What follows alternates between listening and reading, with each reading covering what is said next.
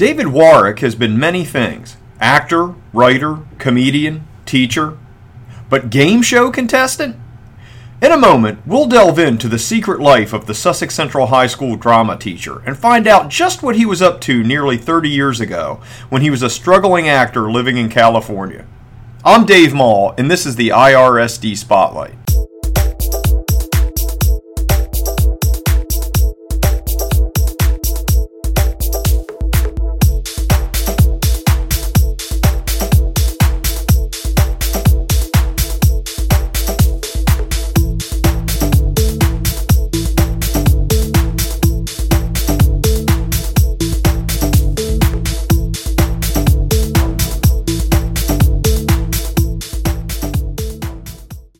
The year was 1990, and David Warick was an actor living in Santa Monica, California. He was also enrolled at Pepperdine University as a graduate student in psychology and was employed as a mental health worker at a psychiatric hospital. As he struggled to find his way in the world after graduating from New York University and moving back home to California, David was about to put his lifelong love of trivia to good use. Well, I had been acting and I like it was taking forever to you know get get good parts, and I thought I can't keep doing like I was working in a bookstore, and I said I want a better job, and I want to move out, you know move out of my folks' house again. You know I had been had to be, go back right after college, and it was a real drag. So my dad had worked as as a doctor at a at a hospital that had a psychiatric unit. He says, "Why don't you try this?" And why don't you go and at least go to grad school and learn learn some other stuff while you're still acting? And i thought all right so i wanted to be flexible and not just like uh, well i can only act and that's it. So i went to grad school and i loved it I love the whole subject of psychology. I started at UCLA and then went to Pepperdine to finish my master's. I took an introdu- two introductory courses at UCLA to see if I liked it. Then I entered the grad program for my master's in Pepperdine and I went full two years. Started in May 1987 and that very same week I started work at the psychiatric facility I was working at that he mentions, Alex mentions in the show. I, it was the best job I've ever had, hands down. I mean, I did the I did work that actually had direct impact on people, and it was really an amazing job. Yeah. So I was in a good state of mind. Meanwhile, I was a trivia. I, I was completely obsessed with trivia. I always had been since I was a kid. So I'm always like reading facts. And again, like no internet. This is all books. This is all encyclopedias. I mean, I used to read encyclopedias to go to bed. Yeah. Like that's what I do because I, I, I couldn't go to sleep. So my yeah. parents said, if you are in bed, you can read all you want. Mm-hmm. And so I just read encyclopedias. David had always been a fan of the game show Jeopardy, but it took some prodding from a close family member to get him to audition for the show everybody, all my friends, everyone was doing game shows for mm-hmm. extra money. But I actually was challenged by my dad, who because we were both Jeopardy fans, and he he said I wouldn't I wouldn't try out. So once I'm challenged about something, I have to immediately prove the person wrong. It's my personality. But he soon found out that the selection process was about more than just being smart. So this was the this was a long time ago, and I don't even think we had the ability to do the, the initial test on the internet. I, I really don't. I think I had to get a paper test from some, somehow um, and take it. It asked weird questions. I remember the answer to one of them was a Manx cat, M A N X, and I got that one right, and I knew I got that one right. So you took this little quiz, and if you got a high enough score, you went to the next part of the process.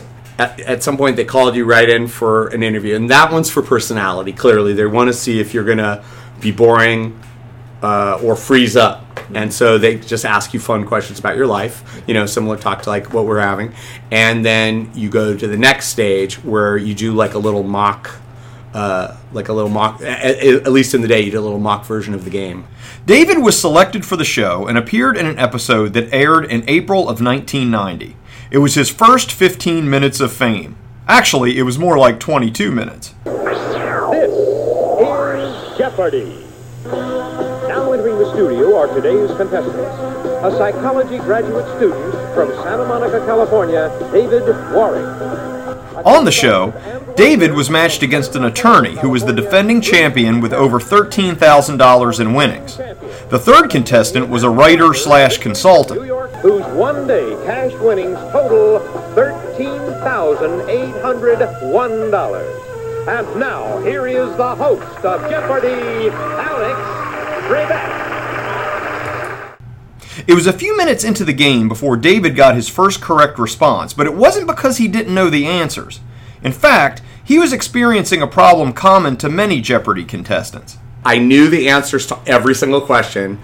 Right away, I saw I was going to have problems with the buzzer, the the beeping end, because I'm not, I don't have that great eye-hand coordination in the first place, and that thing is tricky. It's um, it's the like a like a, a small microphone, but it has an in, indented button, so you have to curve your thumb and poke it down and I can't do that. Look, you can see my hand. I don't do that well. And so the second part is you have to time it the minute he finishes his last syllable. You got to do it. Yeah.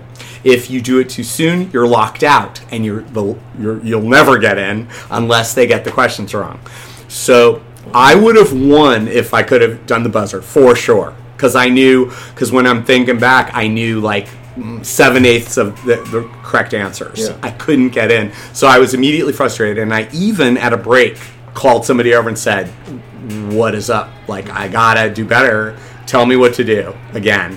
Yeah. They had prepped us, but there was no indication how hard it was going to be for people, you know, like me. Yeah. That's why I didn't Yeah. couldn't get in in the beginning. Yeah. So then I had to strategize Yeah. Mm-hmm. and start picking harder, either harder categories down in the row or get in on Yeah. ones where they were wrong. David finally got on the board about three minutes into the opening round by correctly identifying a quote from Winston Churchill. Uh, political quotes for 100, please. Answer there. In his first statement as Prime Minister, he said, I have nothing to offer but blood, toil, tears, and sweat. David, Who is Winston Churchill? correct. As is the custom on Jeopardy, the game is paused midway through the first round so host Alex Trebek can have a short conversation with each of the contestants.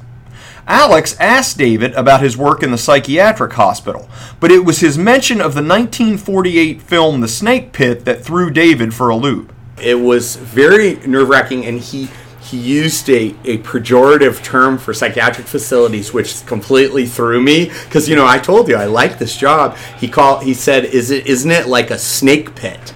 And a snake pit is literally the worst thing you can call a psychiatric facility. That's like harkening back to the days of asylums and you know locking people away forever. And I was like taken aback, and it totally threw me off and rattled me. And I'm like, why did he use that term? It was like was so like wrong, and I was so I was kind of mad at him a little bit. Yeah. Like I thought he was doing that to to rattle my cage. Two of our three contestants today are writers, and the other one is a graduate student in psychology, David Warick. You used to work in a psychiatric hospital. Right. Now, I have to believe from the movies I've seen, The Snake Pit, which was many, many years ago, One Flew Over the Cuckoo's Nest, that there is some rough treatment in there, but I've got to think that today it's a lot different. You It's a tell me. lot different. There's a lot of there was a lot of legal action um, in the in the last uh, 20 years that's really cleaned up. You know the the way hospitals are run. I think it's good So psychiatric hospitals now are providing a lot of good care for the people. as the best that they can, given you know Yeah, there are certain limitations because of political repercussions. Exactly. All right, nice having you with us. David struggled through the remainder of the first round and went into the break a distant third behind the other competitors. A nursery rhyme inspired Ella to co-write this song, her first big hit. Bruce. What is it, Tisket to Tasket? You are right for $500 more. That takes you to 1600 David in third place with 700 Gary in the lead with 3300 Double Jeopardy round coming up, gentlemen, right after these messages. Totally frustrated. And then one could see that when I got stuff, it was some of the hardest stuff I was getting right because those were the only ones I could get in on. So I was like, and then I was like trying to claw my way back up and just try to do it by getting, you know, whatever I could get. But David made a run at the beginning of Double Jeopardy that got him back in the game. It all started with a correct response in the TV Western Stars category. The answer was Amanda Blake from Gunsmoke, and immediately after, David hit the daily double. This led to the show's funniest moment. I have I don't I wouldn't say I have a photographic memory, but pictures do come in my mind. And her her picture came in, and I had to just focus on what the actress's name was. And so it shocks me that I got it because I never watched that show, not once. Yeah. And it made me laugh. Yeah. And so he called me on laughing. He goes, "Why are you laughing?" Yeah. And I'm, I'm like, oh, Yeah. I didn't know it. I didn't know I knew. And that that some that happened a couple of times on that show. That was a good hump, like over Mm-hmm. let hopping over that. So I felt better. Uh, TV Western stars for 200. She appeared on film in A Star is Born in 1954, but was more famous as the glamour gal of Gunsmoke. David, Who is Amanda Blake? you are right. Uh, poets for 600 Alex. Middle of the column, the Daily Double. Why are you smiling for a moment there, David? I don't know what how I knew that, but I knew that. I never watched Gunsmoke. I see. All right. A short while later, David moved into the lead with a correct response in the World History category. Uh, world history for 800 Alex. In 1972, Nixon signed a communique in this city normalizing relations between China and the U.S. Bruce? It was Peking. No. David? What is Shanghai? Correct. But even though he now had $3,900, David didn't know he'd moved ahead of the other two contestants. No, I wasn't paying attention to the money. I was just trying to get in as much as possible. I really didn't know where I was at, even through Final Jeopardy, because, and, and we'll get to that when you ask me about that. But um, no, I did not know. I did not know where I was. By the end of Double Jeopardy, however, David had faded to third place, a distant $4,700 behind the leader and $4,400 out of second place. I knew that I hadn't been getting in again, and it was again a buzzer issue. And um, just on a side note, the guy who won was a printer, a typesetter, which is like an thing. He was incredibly swift with his hands, and I, I, he, but he wasn't that good. Actually, whenever he had a hard question, he wasn't getting in. So I was ultra frustrated because I was like, by l- dumb luck, this guy has a profession in which he literally it, it, it counts his manual dexterity counts more than anything, and he's the guy I'm up against. So I was completely frustrated. The other person I wasn't worried about, it was him. But David still had some tricks up his sleeve for Final Jeopardy. Famous Women is our final Jeopardy category, gentlemen. We'll give you the clue in a moment. You'll then have 30 seconds to write down your question. Final Jeopardy today is this. Literature is my utopia. No barrier of the senses shuts me out. Is from her 1902 autobiography. Good luck.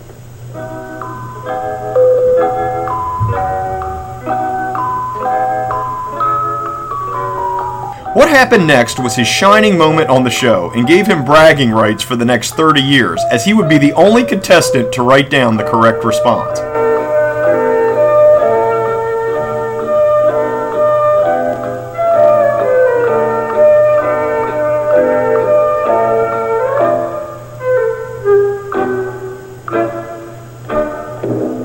All right, let's go to work. We'll start down at the end with David. You had $2,500. Will you add or lose some of that money? Let's take a look at your response. Who is, you had Edith Wharton, you crossed her out, and you put in Helen Keller. You are right. You made the right choice. What was your wager? 2500 You'll double your score to 5000 That's the first thing I say when people say I'm on Jeopardy. They say, "Did you win?" I say, "No, I didn't, but I'm the only one who got Final Jeopardy." I put it as one sentence. And it was a. I Yeah. think the category was famous women, and That's you right. identified a quote from, from the 1902 biography of Helen Keller. So Yeah. you do take pride in that. Very much so. Yeah. And this was this was the best. This is the best part of the story.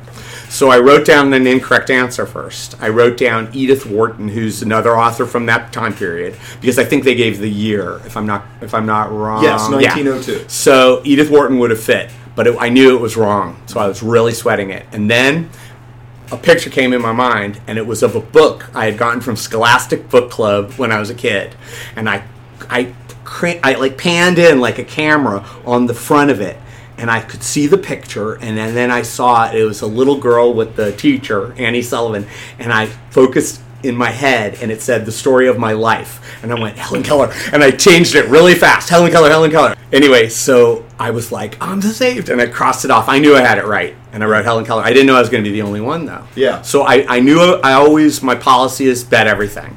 I just really believe you should do that. So I bet everything, and that's how I tied for second.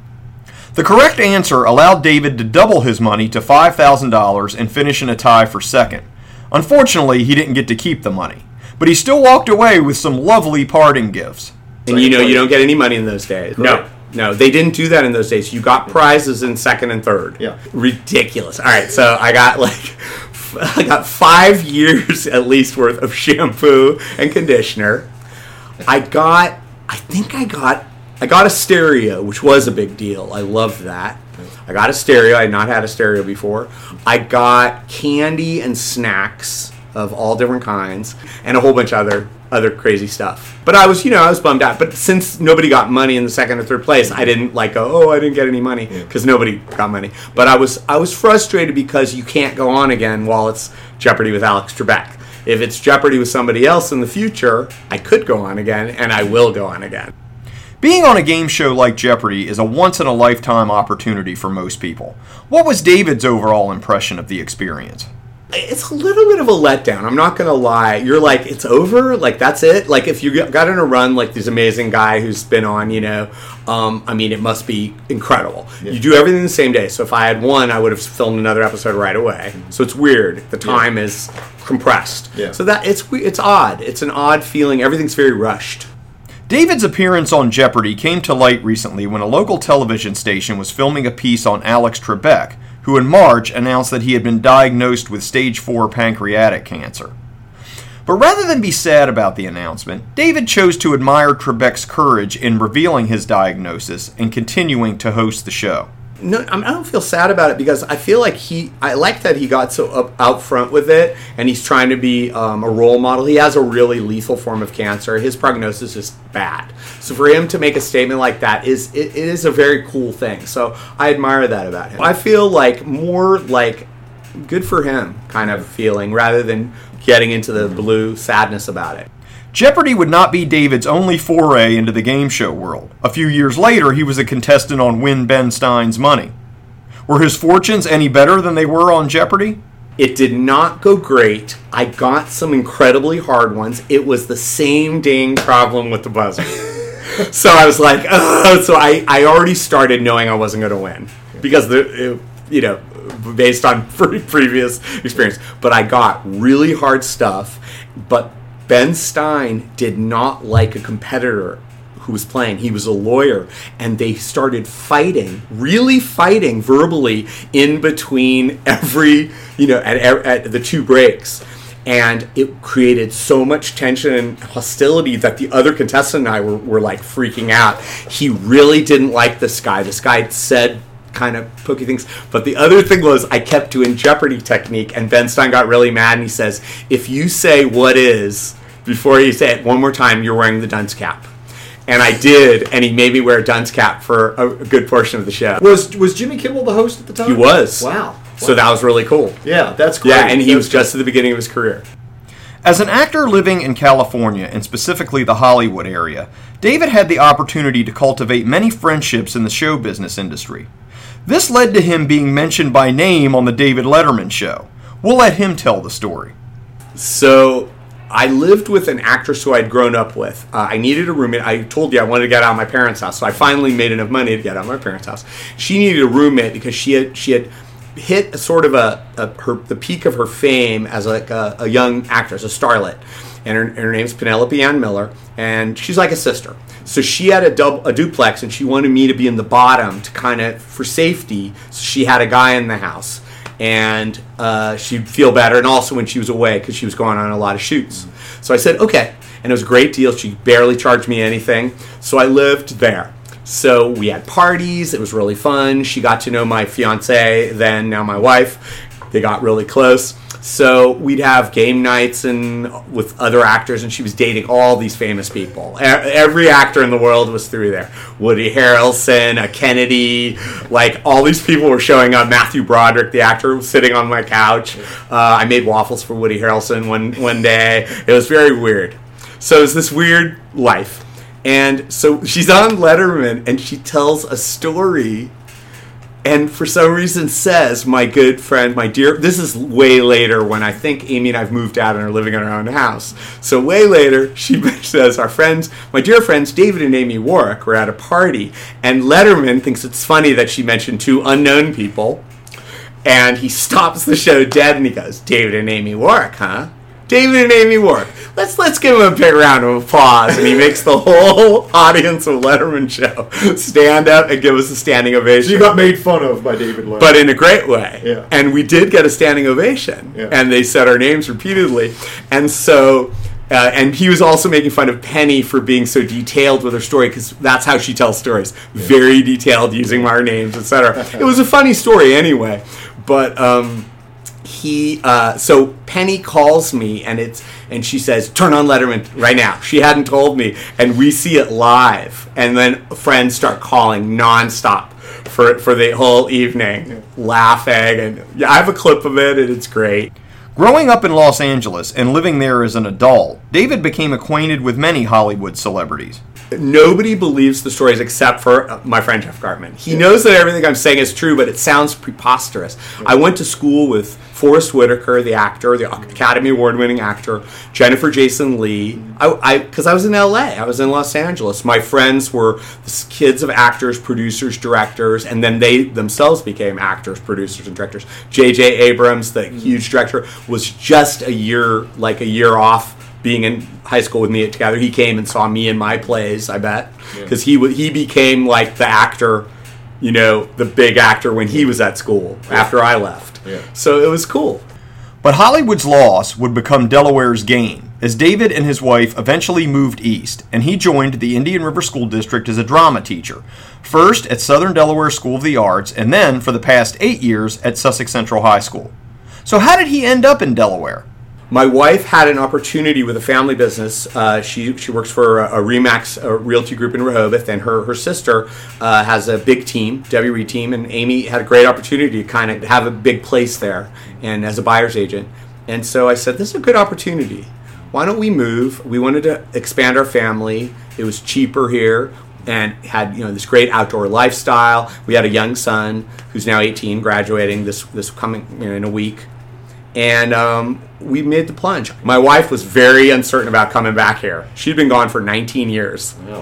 And so we th- talked about it and we decided to bite the bullet. And our friend said, You can't move after 19 years back. You know, and I had been 19 years back too, or more, 20 years back, almost 20 years back from New York, I think. And um, I said, yeah, we, we can move and we are going to move yeah. and we're doing it. So we started a new life here. Well, so even though you didn't get rich on Jeopardy, I'm assuming no. you're happy with the way things turned out. I'm okay with the way things turned out. I would, I'm not going to lie, I would like to go back on when I'm eligible to go back on. Unfortunately, that is, that is, you know, when it's a new show. So that might be years. I want to thank David for being a good sport and telling us about his not so secret past. David has been a frequent guest on this podcast, so before we wrap up this episode, I want to give him the opportunity to plug one of Sussex Central's drama productions coming next school year. We've decided to do a very cool, edgy musical. It was the musical that kind of paved the way for Hamilton, and it's a historical musical, but it's like it's billed as an emo punk rock musical about about a really amazing, controversial president, Andrew Jackson. It's called Bloody Bloody Andrew Jackson and it's a crazy great play. That it'll actually be in the spring, so it's a year away. Um, we'll do it in March, and uh, you know it'll be announced, uh, you know, on the, on the, website and, and on the on the Take Two uh, Facebook page. Take Two's the drama club that produces the shows. Mm-hmm. So yeah, we're doing that, and then I got some other uh, things cooking for uh, the fall play.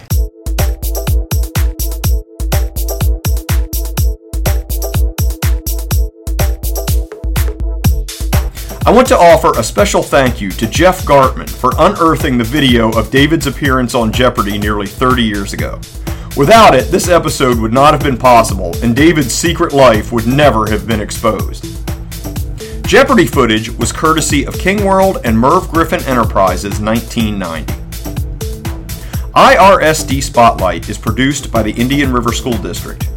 Episodes can be accessed through iTunes or by visiting irsd.net and going to the podcast link under the Discover IRSD tab. It is also available through several mobile podcast apps. Thank you for listening, and we'll be back soon with more great news and information from the Indian River School District. Until then, remember that Indian River truly is a model of excellence.